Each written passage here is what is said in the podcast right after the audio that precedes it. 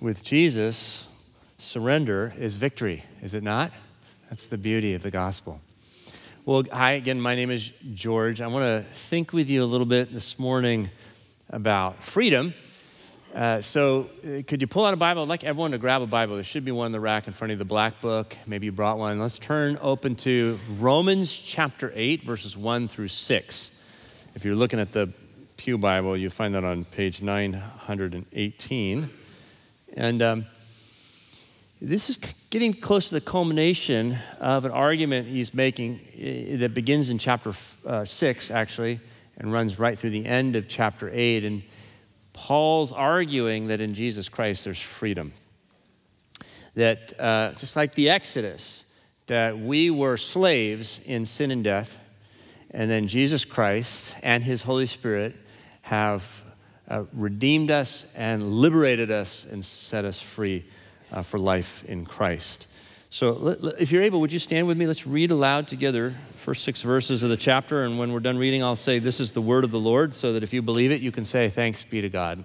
Listen carefully, you're reading God's holy word. There is, therefore, now no condemnation for those who are in Christ Jesus. For the law of the Spirit of life in Christ Jesus has set you free from the law of sin and of death. For God has done what the law, weakened by the flesh, could not do, uh, by sending his own Son in the likeness of sinful flesh. And to deal with sin, he condemned sin in the flesh, so that the just requirement of the law might be fulfilled in us, who walk not according to the flesh, but according to the Spirit. For those who live according to the flesh set their minds on the things of the flesh but those who live according to the Spirit set their minds on the things of the Spirit. To set the mind on the flesh is death, and to set the mind on the Spirit is life and peace. This is the word of the Lord. The grass withers and the flower falls, but the word of the Lord lasts forever. Please be seated. For St. Paul, true freedom is the capacity to do good. That's freedom, the capacity to do good. I think oftentimes we think about freedom as the ability to make any choice I choose. But Paul says it's actually something more than that. For example, I found myself running uh, through the city not long ago, and I, I came to the end of this street and turned right, the end of that street and turned left, the end of that street went straight. And you, if you were looking from above, you'd say, hey, George has got freedom. He's making his own independent choices. Could have gone left when he went right, etc. But if you were inside my head and you knew that I had seen a donut shop the day before, and I couldn't get donuts out of my brain, and um, I was trying to find the shop before it closed, you would know I was not in any way free. I was being driven by the donut. Now, I'm not against donuts. I just want to say I'm just not free with respect to them all the time. Or uh, take a piano. You know, I'm free to sit down at that piano bench and play any key I want in any order that I want to play it, right? But I don't play the piano, and I'm, I love you too much to inflict that on you there's a different kind of a freedom. It's the kind of freedom that Beethoven has. When Beethoven sits at the same bench, the Moonlight Sonata fills the room, and we all begin to cry. It's just, uh, like there's a beauty. And so that, that's the kind of freedom that the Apostle Paul is talking about. It's, the, it's the freedom to do good, it's the freedom to be truly able to have the capacity for beauty. See, and, that, and that's, that's what he's writing about here. The freedom of a Christian is to do what's good. And his argument, as he moves into chapter 8, and this is liberating and, and wonderful, is that we have an external agent who gives us this capacity, and, and, and he's, we refer to him as the Holy Spirit. Uh, he, he says in verse 2, you just read it, the law of the Spirit of life, talking about the Holy Spirit, the law of the Spirit of life in Christ Jesus has set you free from the law of sin and death. Um, 2 Corinthians 3 7, Paul again says, Now the Lord is the Spirit, and where the Spirit of the Lord is, there is freedom. See, see we t- this is Trinity Sunday, by the way. And so, who is the Holy Spirit but the third person of the Trinity? Father, Son, and Spirit, we talk about. This, this is the Spirit of Jesus, uh, who uh, who conveys to us from Jesus the character and the resurrection power of Christ. He connect, the Spirit connects you to Jesus, he, he binds you in union uh, to Jesus, so that everything that is ours, the brokenness, becomes His, and everything that is His, the life and power and beauty of His life as He lived it on the face of the earth, is becoming ours through the Holy Spirit. See, the Spirit's the link between your faith and your action, between your beliefs and the way you live your life. He's the capacity for good, He's your freedom. Now, today I want to think a little bit about what it is the Holy Spirit is trying to do. And here the Apostle Paul actually tells us, and it's a bit, I found it a bit surprising, frankly, when I read this carefully. I'd like to show you, maybe you won't be surprised, but if you look at the logic, and it's kind of hard to see because the, it's a long sentence Paul uses here, uh, he tells us in verse 2 uh, that you're free from the law of sin because of the, because of the Holy Spirit, the law of the Spirit of life. And then you ask, well, why? Why are we free? And he tells us verse three is like the word for, which is the word because. Okay, that he's going to tell us the why reason, but he's it's a long sentence there in verse three. And then you get to four, and you get the so that, which is which is again kind of the, telling us the goal of something.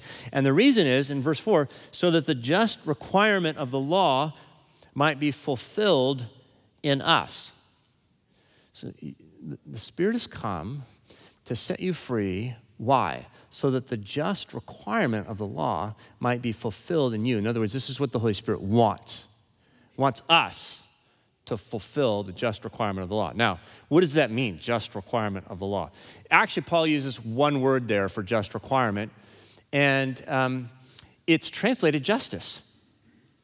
When you look at uh, the Old Testament, you see this word used lots of places, but for example, in, uh, in, in Samuel, 1 Samuel chapter 8, verse 3, it's translated justice because here we're learning that Samuel has these sons and they're taking bribes and they have perverted justice. And that's the very same word Paul uses here.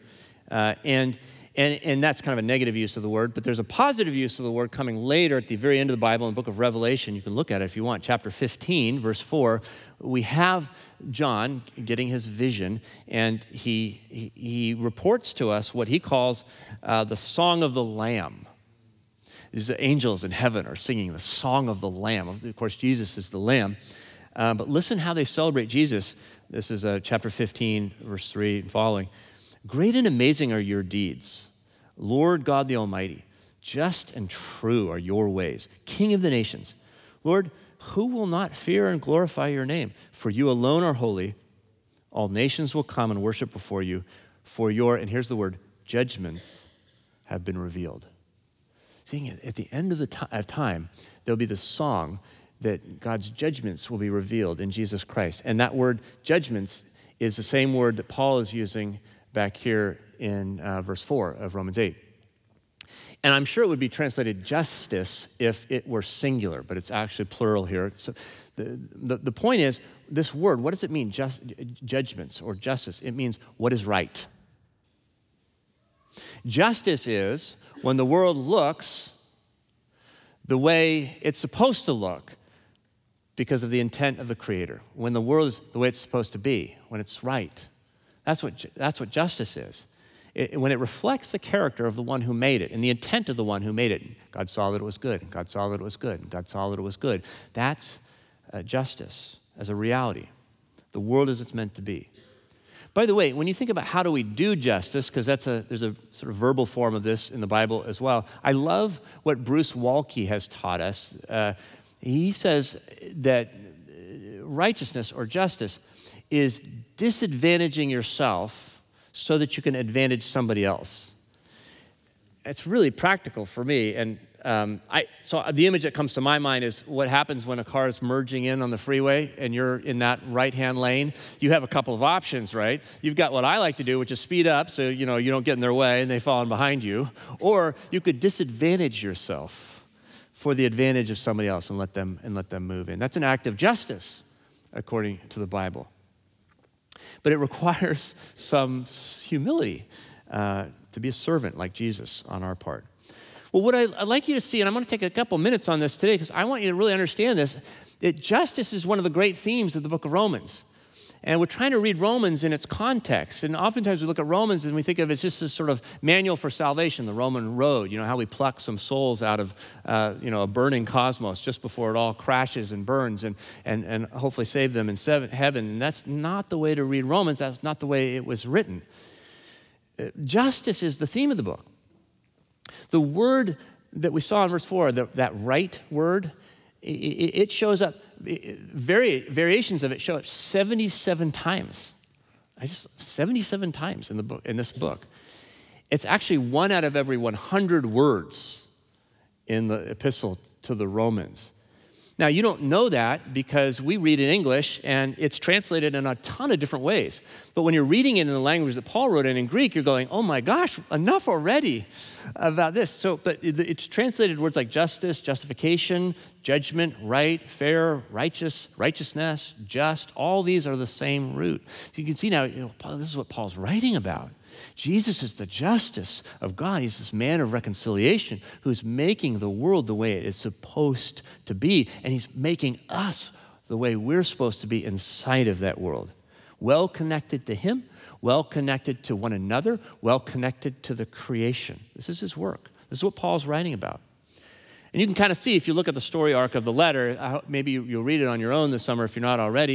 You know, the, the, the, basic problem is that man has turned away, humanity has turned away from its creator. We're disconnected. That's chapter one. And then two and three, you know, it's the religious people and the non religious people. We're all, dis- we're all disconnected from God, actually. And then we get to four and five, and God, the Son of God, has become the man of reconciliation. He's taken on human flesh, He's lived and died on our behalf. And then you start to get the slavery section, five, six, seven through eight. The Holy Spirit has come. And then uh, we'll talk next week about uh, 9 through 11. Then at 12 to 16, the whole rest of the letter is about how you live as communities of reconciliation, how you live as the, the house churches to which he's writing. There are about five house churches that are named at the end of the letter. And so he gets very practical. So we're going to do a second series, by the way, starting in August. We're going to come back to this Romans uh, letter and we're going to talk about houses of justice. How does this become practical for us? So uh, we'll, learn more about that. But I just want you to see here that this is a great theme in Romans. One other instance of this is this New Testament scholar named Michael Gorman who retranslates verses 16 and 18 of, you know, the whole like the beginning of Romans where, where his theme, state, Paul states the theme of the letter. If you, if you, kind of a wooden translation, but you represent the justice language, here's how it would actually come across. So he says, uh, I'm not ashamed of the gospel. It's the power of God for salvation to everyone who has faith, to the Jew first and also to the Greek. For in it, the saving justice of God is revealed through faith for faith, as it is written The one who is just, that is part of the community of the just, will live by faith. For the wrath of God is revealed from heaven against all ungodliness and injustice of those who by their injustice suppress the truth. So you, you, just get a sense of how the language of justice and righteousness are intertwined and they're littered throughout the whole uh, letter. So much so that Michael Gorman com- goes on to say that the cross of Christ reveals a missional justifying, justice making God and creates a missional justified, justice making people. This begins to shape the mission of the follower of Jesus Christ around justice. So here comes the Holy Spirit. Paul says, God has an agent to do this in us, to give us freedom for this, so that justice might be filled in us. You've been set free by the Spirit. Now, Rome is very proud of its justice system, its Pax Romana. Uh, but here Paul's saying, right under the nose of Nero, there's a greater justice, a greater peace that is going to overwhelm not just the European section that, that Rome uh, uh, oversaw in North Africa, but also the whole of all of all of the created world. In, in, essence, then the church, our job today is to sing that song of the Lamb that gets sung at the end of time, but to sing it today, to sing it right now. And I got thinking about this, and I was reminded that in the movie Casablanca, they sing, and here's a little kind of mental picture for you of this. Casablanca, some of you haven't even seen it because it's it came out in 1942. It's a classic movie, Humphrey Bogart, and, and there's a scene in there where some Nazis gather around a piano and they, and they start to take up with those keys and they're playing one of their war songs, you know. And then the camera moves around the room, and we're in um, Morocco in this town called Casablanca, which is occupied by the Germans at that time. And uh, the people in the cafe are all French. And as they hear this war song, just reminds them of the slavery that they're in, the freedom that they've lost, and the darkness of the night. Their faces get longer and longer and longer until someone else from the far corner of the room starts to sing a French song at the same time. And the band, which is on the other side of the room, starts to pick it up. They start playing the song. And pretty soon, table by table, people are standing heart, hand on heart, with tears coming down there, and they're singing La Marseillaise, this old French song of the old country. It's a liberation song, actually. And um, it's beautiful, and the room fills with it, and the four or five Germans just are, are drowned out. And, and I think this is what David Brooks uh, says, means when he says, with this quote that we've been looking at, culture changes when a small group of people find a better way to live and the rest of us copy them. So you can watch this more beautiful song moving through the room and transforming the room in the midst of, of the darkness. They don't, they don't shame the Germans, they don't throw bottles at them, they don't shout them down. They just start to sing a better song, and it transforms everything. Right? So, the, so the song of the Lamb becomes our song to sing today. Now, out of this, I'd like to take a few minutes to share some implications, five implications, and I'll try to be quick, but I think these are important for us at UPC as we read Paul. The first, notice this unity. There's no dichotomy between evangelism and social justice, talking about unity. For Paul, you can't separate those two things. We oftentimes try to. We think about righteousness as though like it's about personal morality, and, and we think of justice as though it's a social reality, and the two are different, but they're not. They're a unity. There's no distinction to be made in Paul's mind. Righteousness and justice are the same. They're both what they are because they're a reflection of God's character. It's actually the same word in, in Greek. So there's no distinction between sharing the good news and living the good news. We're not called just to save souls for a future age we're embodying that future age in the way that we live today because of the Holy Spirit. Now, this isn't taking some secular concept of justice and replacing Jesus with secular justice. No, this is about saying Jesus is justice, Jesus is righteousness. He's the only one who addresses the root cause of injustice in our world, which is human sin and alienation from God. So we, we can't replace Jesus with anything, but we can't set justice aside as we're embraced by Jesus. That's why he's come to set the world right. So, this unity. Second, uh, credibility. I think there's a real opportunity for us, UPC, in justice. Uh, pollsters tell us now that Generation Z, those of you who are uh, younger, uh, you value justice. And you're sick and tired of uh, people's complacency around places of brokenness in the world. And when we, as followers of Jesus Christ, engage in those places of brokenness, it gives witness to the reality of, uh, of the gospel that we proclaim. It gives us credibility. I mean, actually, Generation Z has no problem with Jesus. They're turning away from the church only because they don't see that the church looks like Jesus. Right? So, this is a great opportunity for us to start looking, looking like Jesus. And Paul's saying, like, the Holy Spirit will actually help you do that. Right? So, we, so credibility. Uh, third, humility. It's another implication.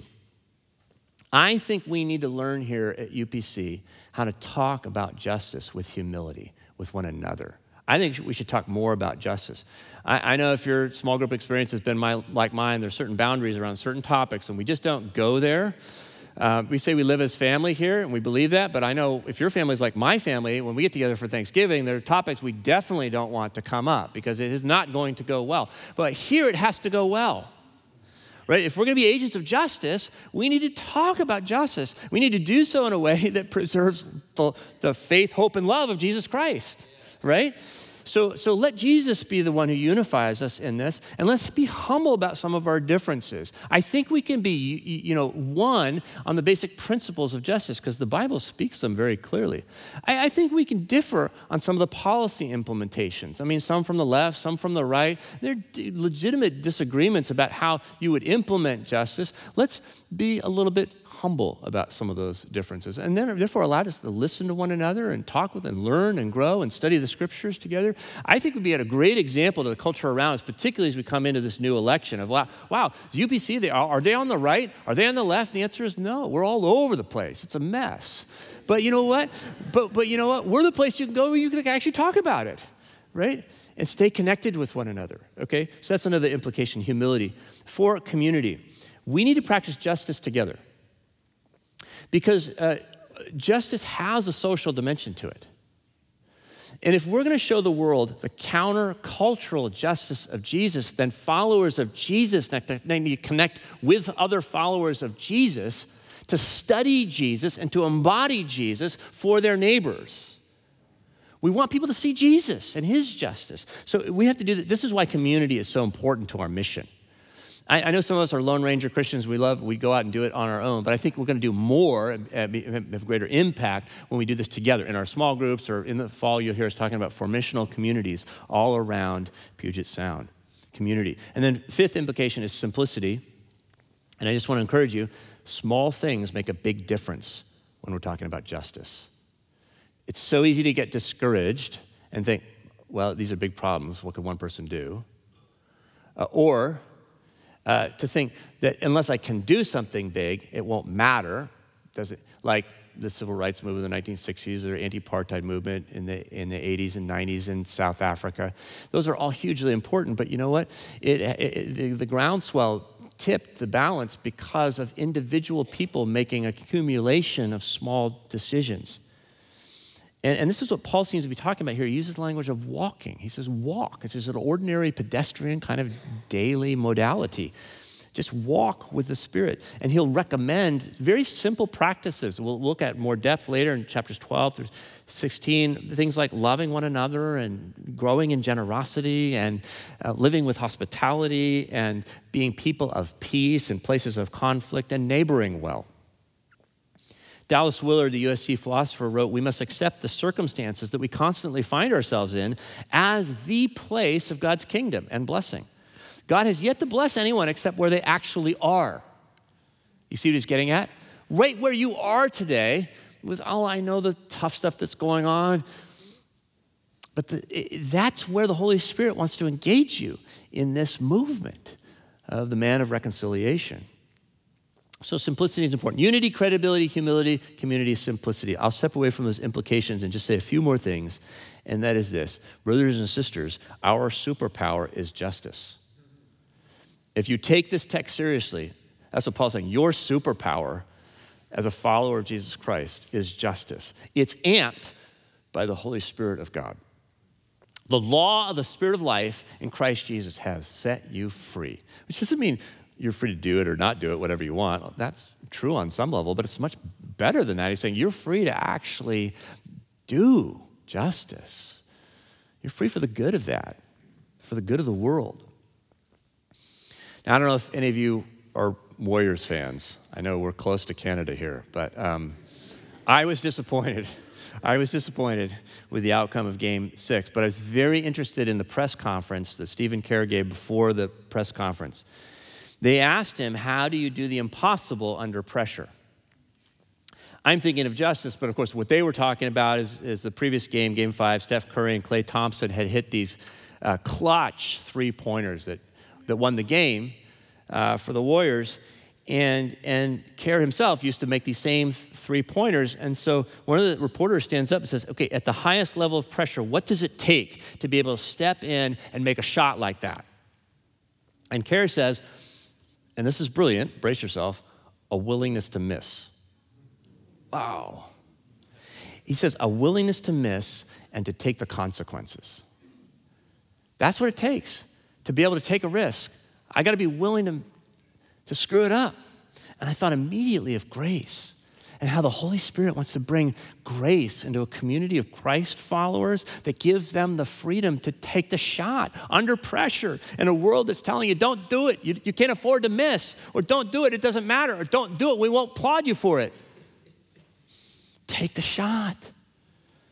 The Holy Spirit gives us this willingness to miss. And what I love about this, and we don't have time for it today, but I love in chapter 7, the Apostle Paul says very honestly, and here's the guy we call Saint. He's, I relate to him because he says, the, the good that I want to do, I don't do. the thing I don't want to do is the thing I keep trying to do. Is there anybody who has ever felt like, oh my gosh?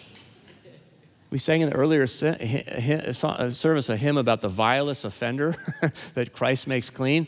And I'm like, praise, that's when I'll put my hand up in worship. Like, I'm the vilest offender. And I, the Apostle Paul's right there beside me. He said, I'm the chief of sinners. He said, I keep trying to do good things, but I can't even do it. Well, thank God for grace. Jesus Christ, he says, uh, Paul says here in chapter, in, in chapter 8, verse 2, has taken the consequences. He, God has condemned sin in the flesh of Jesus Christ for me and for you, so that for e- any of us who put our faith in Jesus Christ, there is therefore now no condemnation. There's no condemnation. you win the game. We already know that. So now take the shot. What do you have to lose? And, and, and the grace of, the Jesus, uh, of Jesus Christ becomes tangible in the capacity the Holy Spirit brings into our life. Paul says later in chapter uh, 8, in verse 11, the Spirit of Him, that's the Holy Spirit, who raised Jesus from the dead, dwells in you. What could go wrong? Trust Him. Set your mind on the things of the Spirit. There's great freedom there. This week, each of us will have an opportunity to um, make something in the world right. It might be very small, but it will be your opportunity you'll have a chance to disadvantage yourself in order to advantage somebody else. You might just be driving home on the freeway. For St. Paul, freedom is the capacity to do good, and it comes from a person, from a person who loves you. The Holy Spirit is the person who knows the Lamb in the song very immediately. And He's the person who makes the Lamb's music in you. Caitlin Miller took piano lessons when she was a girl. Her parents made her practice, had a 30 minute timer on top of the piano. Uh, this became real drudgery for her over time. And she one day was quite angry and frustrated. Her mother was at wits' end, things weren't going well. When her father came through the door and into the room, took off his coat, put it on the back of a chair, and sat down next to Caitlin, this little girl at the piano bench. He put his arms around her and just massaged the keys a little bit, made some noise.